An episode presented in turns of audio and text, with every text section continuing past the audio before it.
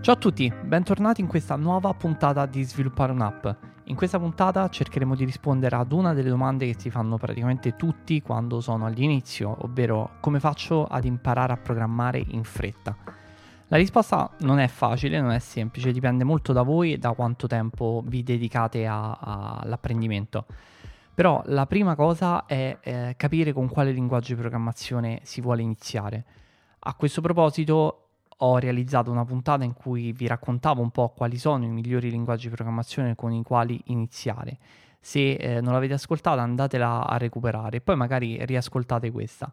Quindi, prima cosa, bisogna capire con quale linguaggio di programmazione vogliamo, vogliamo, partire, quali sono i nostri obiettivi. Vogliamo semplicemente creare dei script, vogliamo creare delle applicazioni mobile, vogliamo creare delle applicazioni solo per iOS oppure per iOS e Android. In base a tutte queste informazioni, dobbiamo andare a scegliere il nostro linguaggio di riferimento. Ma la domanda che poi tutti si fanno è: sì, ma quanto ci vuole ad imparare a programmare? Allora, dipende, la risposta come al solito è dipende. Allora, facciamo una premessa. Per imparare un linguaggio di programmazione, che è poi la base che ci serve per scrivere le nostre applicazioni, si possono imparare le basi in appena una decina di ore. Quindi se volete prendere, non lo so, Swift, le basi di Swift si imparano veramente pochissimo tempo. Se volete però poi imparare i concetti avanzati, allora lì si parla di centinaia di ore di studio. Dipende da quello che volete fare. Se volete diventare dei professionisti su uno specifico linguaggio di programmazione, centinaia di ore di studio. Se volete conoscere le basi, allora con una ventina di ore di studio tra pratica e eh, letture, video, eccetera, si imparano a programmare con un linguaggio. Questo per quanto riguarda un linguaggio di programmazione, che è la base che ci serve per poi programmare per un dispositivo mobile, ad esempio. Per imparare a programmare per un dispositivo mobile la storia è differente perché oltre al linguaggio di programmazione dobbiamo imparare anche dei framework. I framework sono delle cassette degli attrezzi che ci permettono di sviluppare le nostre applicazioni più in fretta. Ovviamente se io voglio realizzare un bottone su un iPhone non sto a ricreare tutto il codice per realizzare un bottone, ma semplicemente vado ad utilizzare del codice che mi dà a disposizione Apple e mh, con quel codice creo il mio bottone. Quindi i framework fanno questo.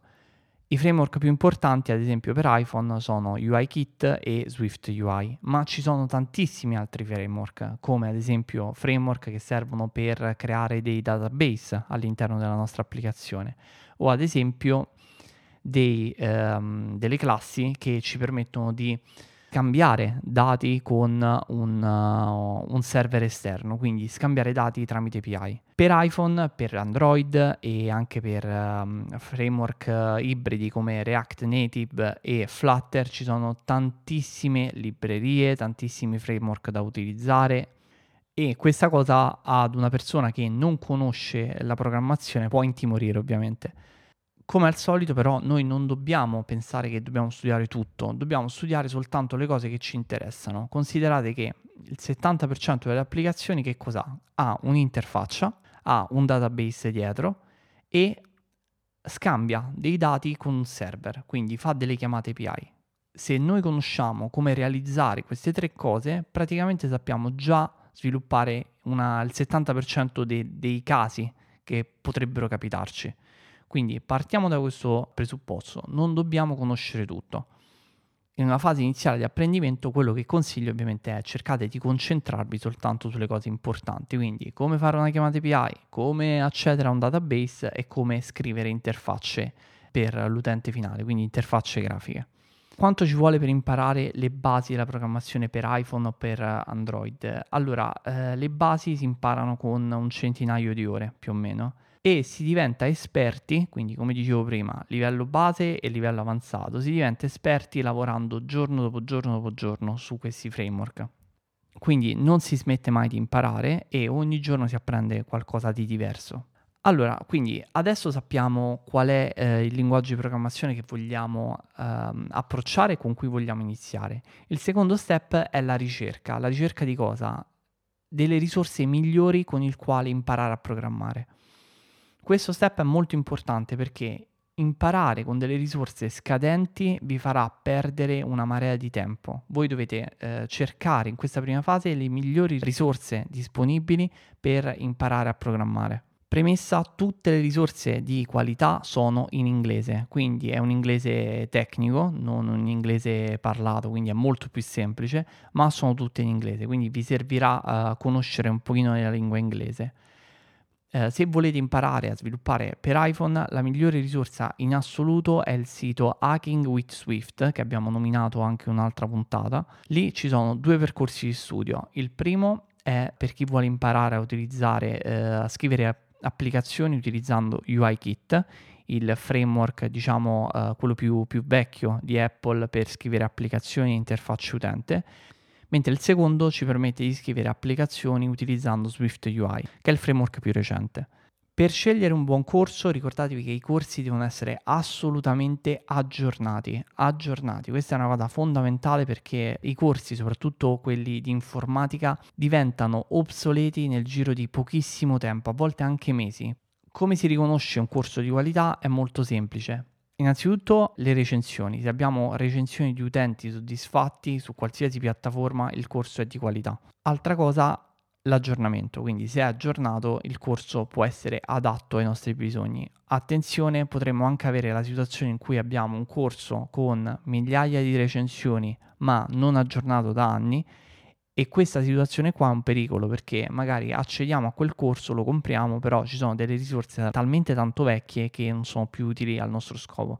Ma dove possiamo trovare questi, questi corsi? Allora, dalla mia esperienza posso dirvi che una buona piattaforma per questo genere di corsi è Udemy. È una specie di, di Netflix per eh, i corsi di informatica, si trova veramente di tutto e tutti i corsi si trovano a, uh, ad un prezzo ragionevole, intorno ai 10 euro. Spesso quando accedete alla piattaforma, piccolo, piccolo trucco, vedete i corsi con dei prezzi molto alti, addirittura 100 dollari o 200 dollari, eccetera, eccetera. Partite dal presupposto che non, comp- non comprate eh, mai i corsi a quel prezzo perché non è il prezzo reale. Il 98% dei corsi che si trovano sulla piattaforma possono essere scontati fino a 9,99 euro tramite dei coupon. Questo è proprio il, ehm, il, modo in cui lavora Udemy, cioè mette un prezzo alto e poi lo sconta in modo che le persone comprino. Quindi per trovare un coupon per Udemy vi basta fare una ricerca su Google, cercate Udemy, ad esempio il mese in cui siamo, uh, coupon code, e sicuramente vi uscirà un codice coupon da poter inserire nel sito per avere uno sconto, un forte sconto. Quindi se dovete comprare fate sempre un passaggio su, su, Google, cercate un coupon e inseritelo sul sito. Allora, i corsi a che cosa servono? Servono per darvi un'infarinatura generale, quindi con un corso riusciamo a capire più o meno le basi della programmazione magari per iPhone o per Android. Ma una volta che avete acquistato un corso ci sono anche dei suggerimenti su come seguire questo corso. Una cosa molto importante è non limitatevi a seguire i tutorial perché non funziona, cioè non copiate passo passo quello che dice l'insegnante. La strategia migliore è seguire magari un video da 10 minuti e poi provare a rifare quello che ha fatto l'insegnante da soli e vedere se, eh, se ci riuscite, se avete capito, eccetera, eccetera. Se non ci riuscite, ovviamente tornate indietro sul video e cercate di rivedere meglio tutti i passaggi. Non fermatevi soltanto a seguire dei tutorial, ma cercate di mescolare quello che avete imparato per fare qualcosa di nuovo. Ad esempio, avete imparato come fare una chiamata API? Ok, cambiate endpoint, fate una chiamata API ad un altro endpoint e vedete se da soli ci riuscite. Quindi non fermatevi soltanto a seguire i tutorial dell'insegnante, ma prendete quello che avete imparato e utilizzatelo per fare qualcosa di completamente nuovo perché considerate che eh, seguire un tutorial è molto diverso da partire da una tela bianca e dover accendere il cervello per riuscire a realizzare un qualcosa che avete in testa. Questo meccanismo è quello che vi fa imparare veramente. Seguire un tutorial è un apprendimento passivo. Cercare di realizzare qualcosa che volete fare per conto vostro è un, è un apprendimento assolutamente attivo e ha un valore enorme. Poi un'altra cosa è scrivetevi tutti i passaggi più importanti di quello che state imparando, cioè se um, avete un nuovo concetto, se avete appreso qualcosa di nuovo che è, è importante, ad esempio come aggiungere un bottone, come creare una, una lista oppure come, um, come fare un ciclo for, prendete degli appunti su questo perché gli appunti poi ci serviranno anche per creare delle flashcard.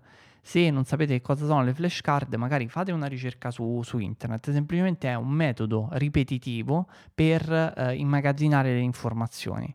Le flashcard come si creano? Eh, semplicemente scrivendo la domanda e dietro la flashcard la risposta. Si possono creare con dei software oppure semplicemente con uh, carta e penna. Per fare questo genere di cose eh, un software perfetto è Anki, si chiama Anki, è completamente open source, voi potete creare i vostri mazzi di flashcard e potete imparare giorno dopo giorno utilizzando ehm, le informazioni che già avete acquisito in modo da non dimenticarle. Considerate che imparando qualcosa oggi, fra una settimana molto probabilmente l'avrete dimenticato se non lo ripassate giorno dopo giorno. Questo è molto importante perché la nostra memoria è fatta così. Se un'informazione non viene ripassata o quindi il nostro cervello non torna su quell'informazione, il nostro cervello pensa che quell'informazione non sia utile e la dimentica. Quindi noi dobbiamo sforzarci di ripassare, anche se pensiamo che ce l'abbiamo chiaro e sappiamo come farlo, ma dobbiamo sforzarci di ripassare quelle informazioni talmente tante volte che diventano qualcosa che eh, è saldamente scritto nella nostra memoria.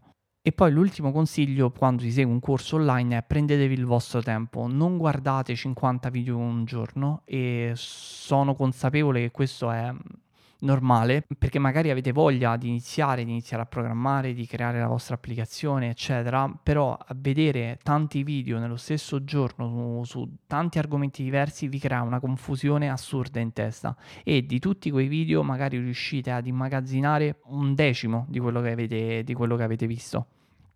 Quindi pochi video al giorno ma accompagnati da tanta pratica. Quindi fate un tutorial magari e poi provateci da soli e ampliate lo studio con la pratica. Senza pratica è veramente difficile imparare qualcosa.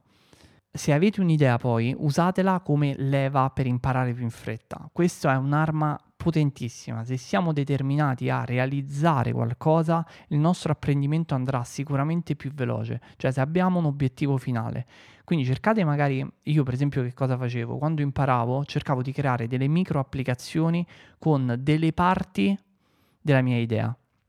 Ad esempio, non sapevo come utilizzare le notifiche per, per, iPhone, ok, creavo una piccola applicazione che eh, inviava delle notifiche, oppure non sapevo come fare una chiamata API, facevo una piccola applicazione che faceva solo una chiamata API.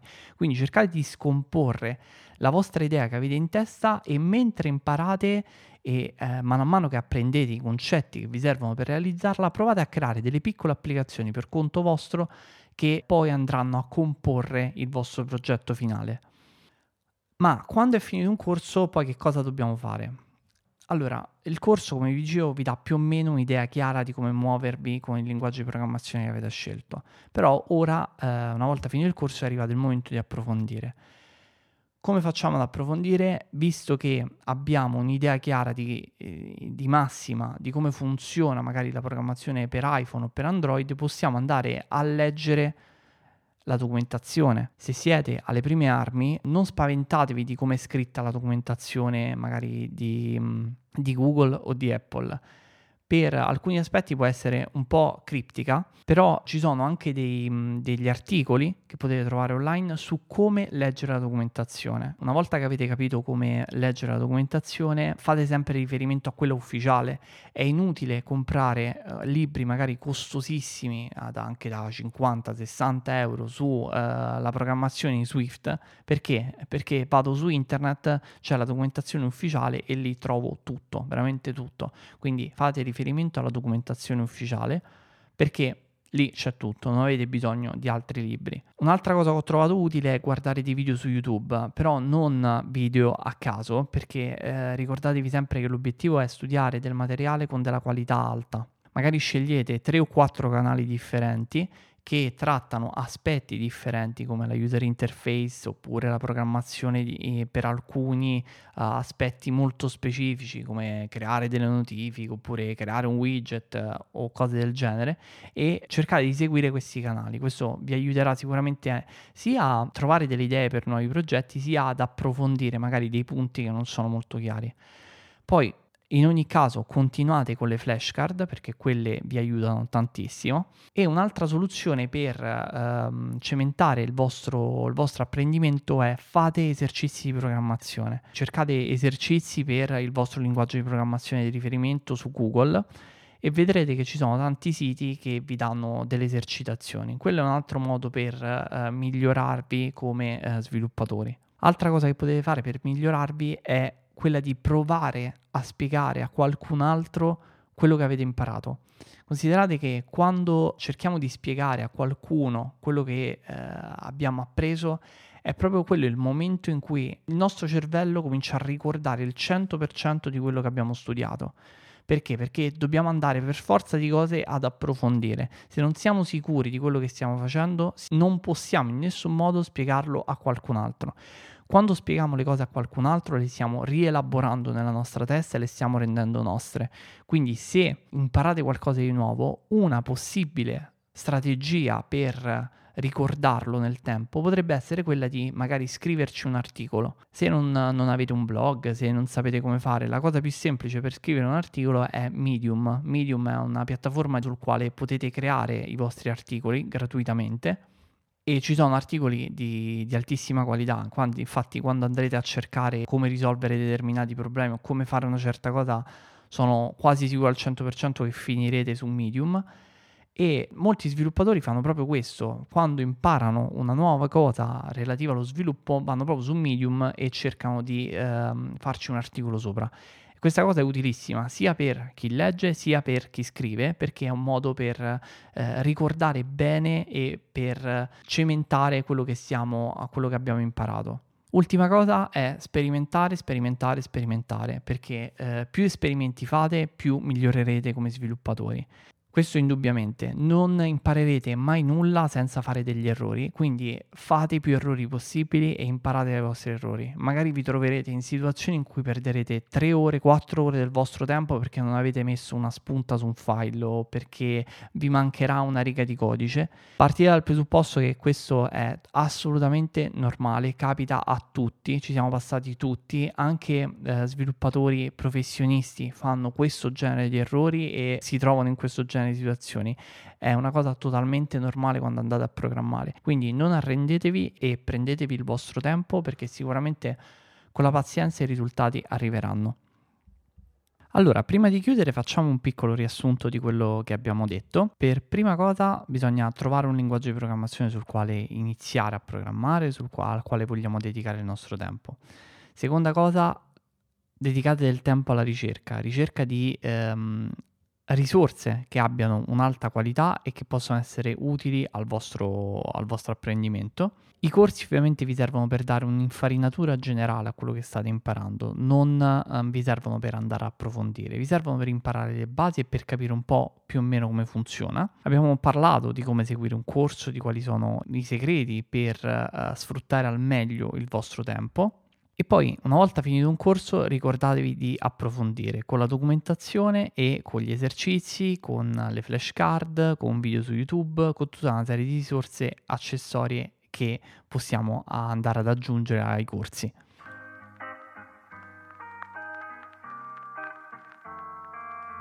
Ok, anche per questa settimana la puntata è finita. Come al solito vi ricordo che potete scrivermi su Twitter, il mio username è Matteo underscore spada e che noi ci risentiamo prossima settimana, sempre venerdì alle 2.